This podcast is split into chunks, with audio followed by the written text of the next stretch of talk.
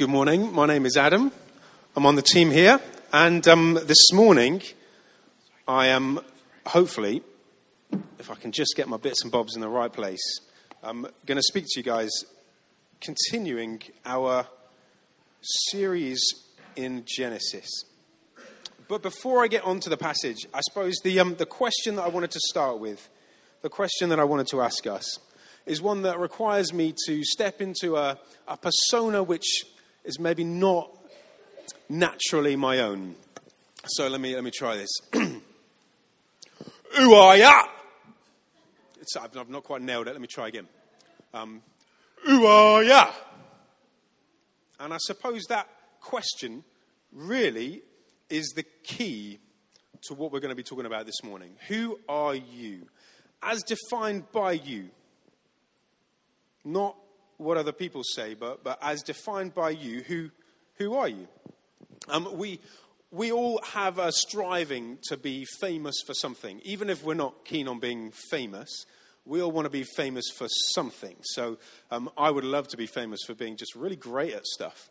Um, and I'm sure we can all think of things that we'd like to be famous for being good at. Um, I find I regularly end up making a name for myself uh, for the things that I'm not so good at. So lots of people will know that I am generally late for generally everything. Um, and I try so hard not to be and just find myself arriving late anyhow. It doesn't seem to be anything I can do about it. Um, I'll just have to keep praying, I suppose. Um, but what is it that you're setting out to be famous for? What, what's the thing that you want to make a name for yourself for? It might be your your business. I don't know whether you had this great idea and you thought, people will know my name because I'm the guy that came up with whatever it might be.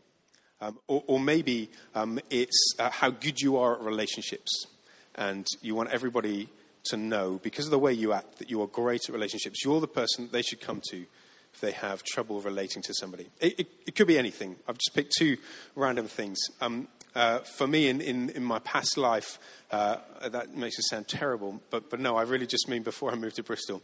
Um, I, uh, uh, uh my job before I worked uh, at a church, um, I was an adventurous activities instructor, and um, I did a whole, whole range of different fun outside things. And that was really, that became a lot about my identity. That was what I was striving towards being and, and doing. That was who I was going to be um, the guy that could always take you safely through whatever terrain by whatever means. Um, and for various reasons, I have ended up not doing that anymore. And I would love to say that their reasons were entirely my own choice. But unfortunately, uh, as often happens, my choice was not necessarily the right one. And God had to give me a few nudges along the way. So, who are you?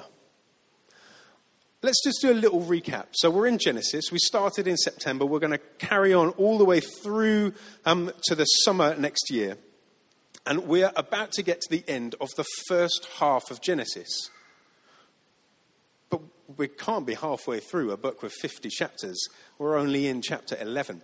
Um, and, and, if you look at the whole, the broad structure of Genesis, it, it basically has these two halves. Not literally 50 um, 50 split, but it, it, has two kind of story arcs. And the start of Genesis um, talks a, a, lot about the whole world. And we see from chapter 1 that we've, we've heard all the way through now to chapter 11, um, this sort of first act. And then from chapter 12 onwards, there's a sort of a bridging story, and we meet this guy called Abraham, who you've probably heard of. He's not called Abraham um, when we meet him, but we've, we've heard so far about um, God creating stuff, God making things, they're really good, and then the things that He's created, people, us, um, we, we screw it up in some way. So we've heard about Adam and Eve, and, and we don't need to go into detail again because you can catch up on the website if you want to. But Adam and Eve screw stuff up. And then we hear about Cain and Abel. And, and Cain and Abel, they screw stuff up, even though God started right. And then um, the, after that, we hear about a guy called Lamech, and there's, there's lots of just terrible stuff happening in the world. Um, and eventually we hear about, about the flood and Noah. And, and the flood is this idea um, of God's, great sadness at what's happened. Often we think about it, we look at it through the lens of anger. Um, and God was so angry, but actually there's a, a real sadness in what we read about how God um, feels about the world and the way he feels about what seems to be the only solution to wipe clean, to, to set us right. And last week, um, we were going to hear something about, about the um, Noahic covenant, which immediately made me go, the what? Um, but basically, the covenant, the promise that God makes to Noah. I'm just going to really quickly recap that. It's pretty simple. Um, God wipes the world clean with the flood, and then he promises that he's never going to do that again. He basically gives Noah and humanity, he gives us a second chance. Unconditionally, he says, I will not do this again. He doesn't say, I won't do this again because there's no way you'll get as bad as you were before. He just says, I, I'm not going to do that again. And I think that plays into something about that profound sadness that we hear about, um, about how he feels about the way the world has, has gotten and, and what the solutions seem to be. So we get to the Noahic covenant. We, get, we, we hear this sort of second chance. And um, Noah and his sons screw that up as well. Um, we don't again, need to kind of go into that. But we're in this sort of place of second chance still. And that's where we enter chapter 11. It's worth saying before we get to chapter 11, there's a chapter, chapter 10, um, which is titled The Table of Nations. And it basically talks about um, uh, the, the, the, level, the, the place that which the world has got to since Noah, so the repopulation so far. And, and this story in chapter 11 is kind of like a flashback to that table of nations. Sometimes the order of stuff in the Bible seems a bit weird because we're not used to the way that that literature is written.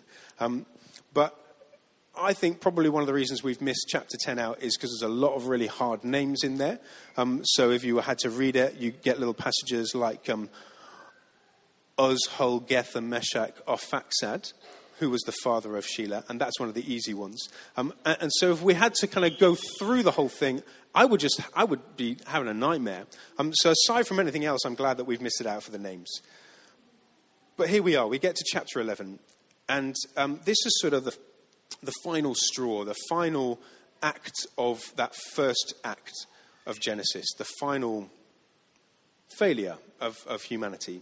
Um, and you may have heard of the Tower of Babel before. Let me read that passage um, starting at verse 1 of chapter 11. Now, the whole world had one language and a common speech. As people moved eastward, they found a plain in the Shinar and settled there. They said to each other, Come, let's make bricks and bake them thoroughly. They used brick instead of stone and bitumen for mortar. And then they said, Come, let us build ourselves a city with a tower that reaches to the heavens, so that we may make a name for ourselves. Otherwise, we'll be scattered over the whole face of the whole earth. But the Lord came down to see the city and the tower the people were building.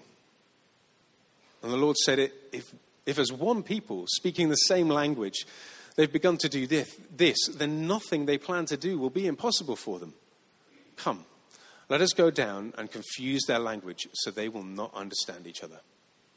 So the Lord scattered them from there all over, sorry, over all the earth, and they stopped building the city. I always wonder whether to say, This is the word of the Lord. Thanks be to God. Because we never have the liturgy on the screen. It's, it's a simple way of saying, I've just read the Bible, and I want to remind us all that the Bible is not, it's not any old book. It's not something that I've made up or picked. It's the word of the Lord. Um, and sometimes we should be grudging when we say, Thanks be to God, because it's very difficult and hard to understand. But I'm going to try saying it again because it's also one of the greatest gifts we have as the church. So, this is the word of the Lord. Thanks be to God. Thank you. Um, so, when I read that passage, I have a couple of questions um, that, that come to my mind. And the first one is, is kind of an arrogant question, and, and I, I hear myself thinking, well, but what's wrong with a united people working towards greatness? When I read the passage and I see that um, these people, they're all speaking one language, they're cooperating, and they're building this great city with this massive tower, how cool is that? That's the sort of cooperation and teamwork that we strive for all the time. What is wrong with it? Uh, that God comes down and says, Oh, well, I mean, if they can do this, I better stop them. I wouldn't want them to get any better than what they are at the moment. It seems absolutely ridiculous and, and makes God seem really petulant in my mind. Um, you might guess that's probably not where I'm going with the talk. Um, but I suppose it's worth recognizing that it's not the perfect cooperative that the, the couple of words in the passage might lead us to believe. Um, we, I mentioned the, the name Lamech earlier.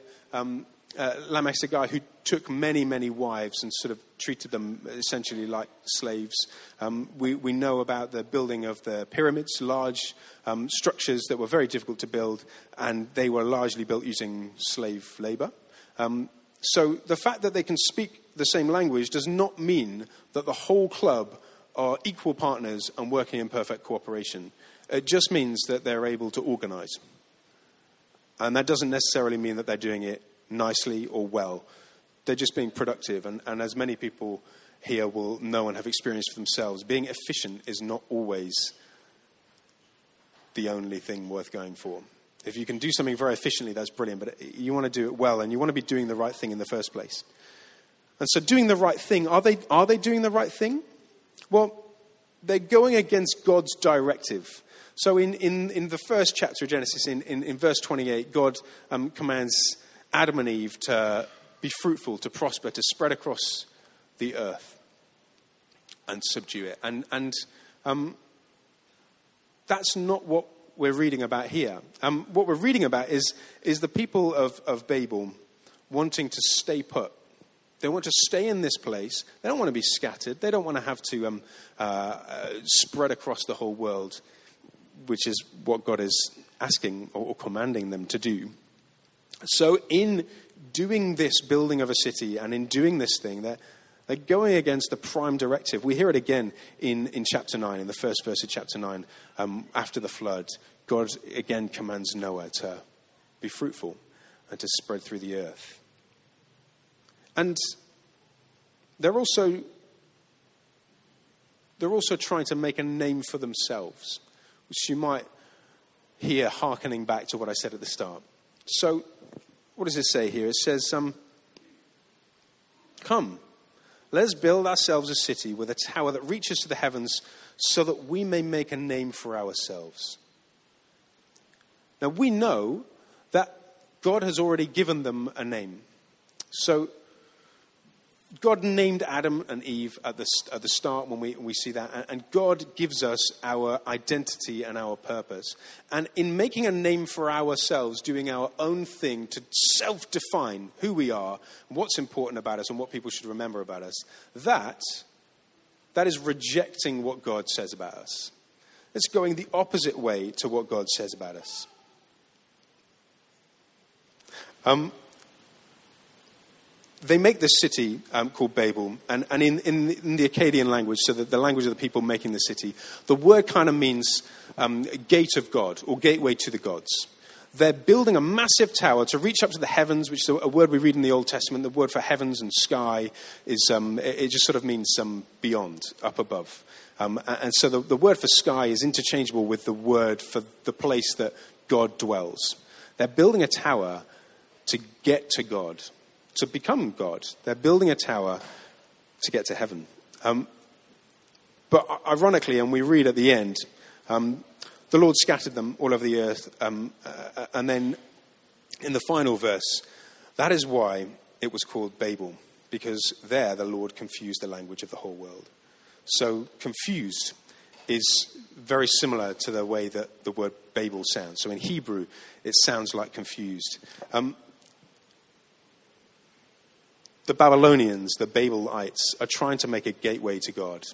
They're trying to self identify through their own action rather than allowing God to give them an identity that is truer and from Him. Um, and they don't realize that in, in making a gate to God, they're just becoming confused. Um, where are we at?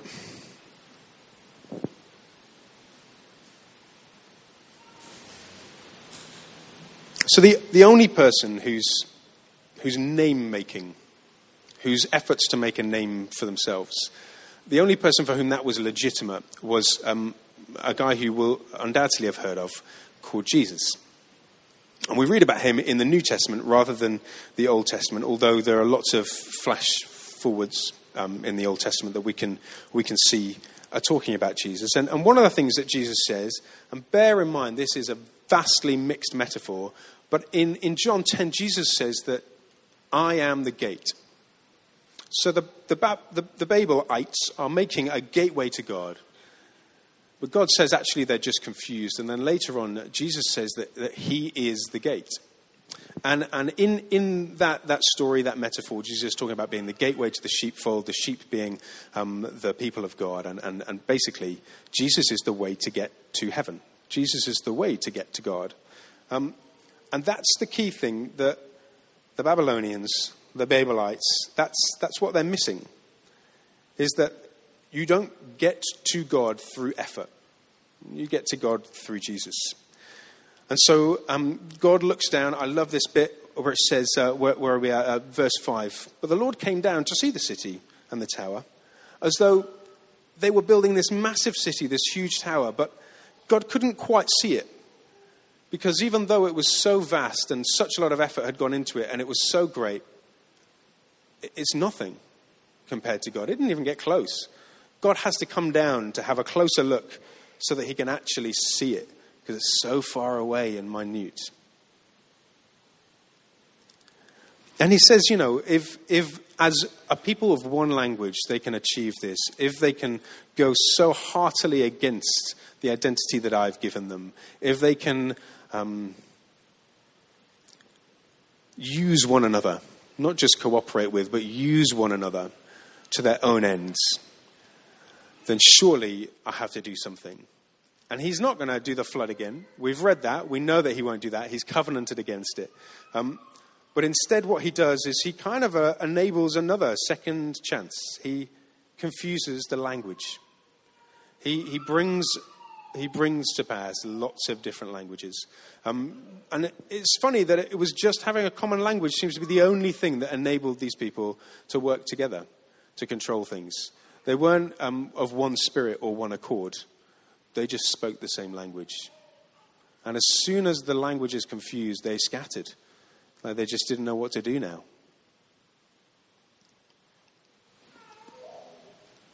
Actually, it's very gracious that God confuses the languages.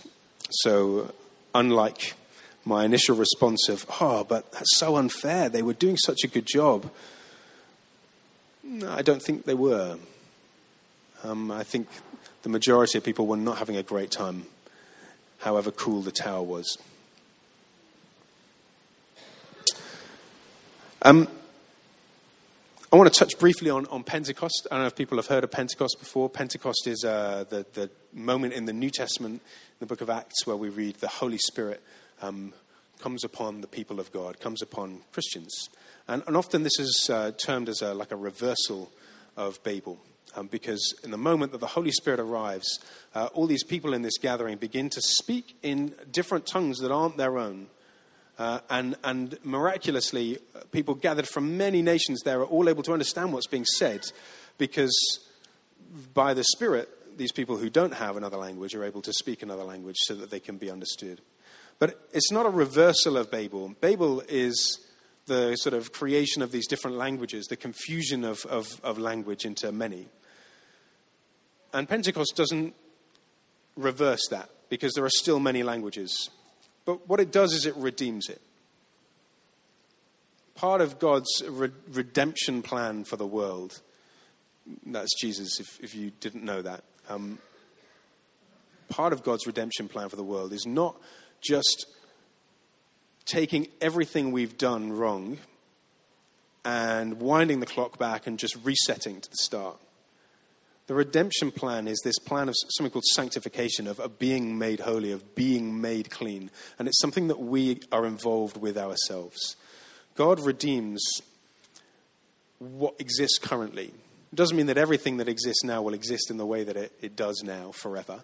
Um, so I would imagine murder will stop, stop happening um, when, when Jesus comes again and, and we're in a, a new heaven and a new earth. But we'll still be the same people, only we'll be redeemed. And so in Pentecost, we see the confusion is the thing that's reversed, not the languages. God, by His Spirit, is present and redeems that confusion and allows, only by His Spirit, everybody to understand each other in, in, in one language. But the language is not a, a, tongue that people are speaking, the language is, is a spirit. It's a, it's a heart message, it's an attitude. Um, by the Spirit, we participate in our ongoing redemption and sanctification. That's what we see at Pentecost is, is God graciously allowing us to be involved in repairing what's gone wrong. Now, what does this mean for us? I think I would return to the question at the start Who are you? When, um, when you set out on a new thing, what's your motivation? Is, is it that you'd like to make a name for yourself? Um, because if it is, that doesn't make you an awful, awful person, and it also doesn't make you really any different to anybody else. Um, but we're told to do everything to the glory of God, and for that to be our motivation. Um, we're told that our identity is in Christ, in, in Jesus, and that, that that should be what defines us, not, not what we do. So, if what we do is to define us, then we need to make sure that, that what we do is what God is, is going on, not, not what we have going on. And I suppose then there are some challenges that I pick up from this story. Uh, I think some of us here will have towers that we have built, towers that attest to our greatness. And um, I think we need to abandon them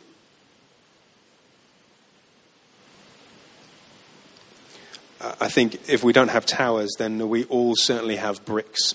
This brand new technology, it sounds ridiculous to us, but bricks, what a revolution. Suddenly you can choose the shape of your building block and just mass produce it and make anything you want. What's that brick? What's the thing that revolutionizes the way you live? That, that next answer that you've got. It might be uh, a new app that you have that will run your life for you. And, and that's great, but, but I don't think it will. It might be that you, um, you just need that thing, that new technology. We all have bricks, things that we're going to rely upon, things that we want to, um, want to define us, rather than what God says. And so, what do we need to do instead? Well, we should own God's name for us. In Revelation, which is a very confusing book at the end of the Bible, uh, there are lots of things that are said that I won't go into. Um, but, but one of the things it, it talks about is, is the, the, the, people of God, the, the people at the end of the world who, um, who are in heaven, for want of a better phrase. They have Christ's name written on them. That's God's name for us. We're redeemed because of what Jesus has done in coming to make unnecessary the punishment that we deserve. Because he took it himself. And, and so, if we are laying down bricks and abandoning towers, and owning God's name for us, we also should be taking up the Spirit. When we accept Jesus, um, we also, though we sometimes forget, are inviting the Spirit into our lives, into our hearts, to begin that work of redemption, of sanctification, of making us right, of making us holy.